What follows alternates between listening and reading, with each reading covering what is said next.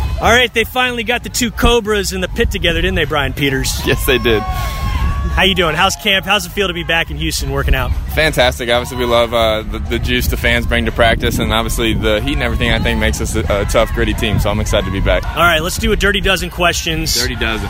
with Brian Peters. Brian, we start things off. Who is your most underrated teammate?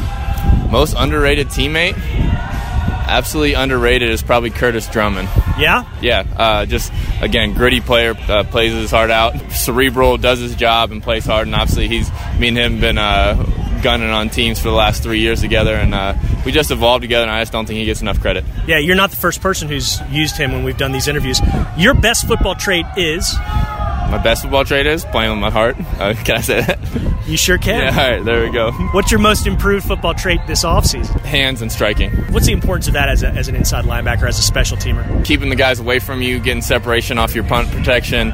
Um, it just it, it translates all over the football field.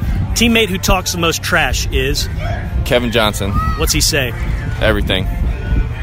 Teammate who gets you the most amped up is Scarlett or Dylan Cole, one or the other.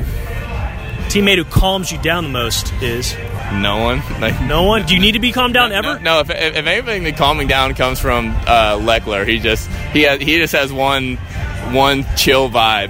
Yeah, Have you ever done anything outdoorsy with him?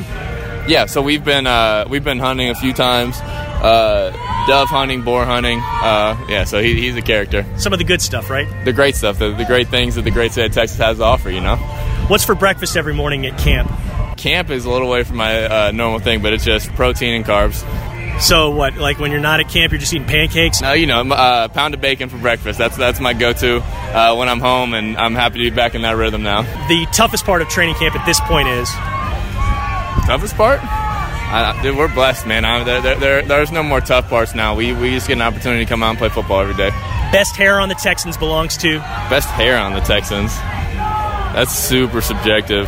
That's why I asked. I, it's just definitely not Dylan Cole. Ooh, how come?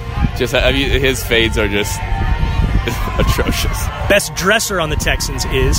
Best dresser, I'm gonna say Kareem Jackson. Let's get good style. Yeah. Okay, if you could speak every language in the universe or in the world, Hell yes. or you could talk to animals, like speak to any animals, which would you choose?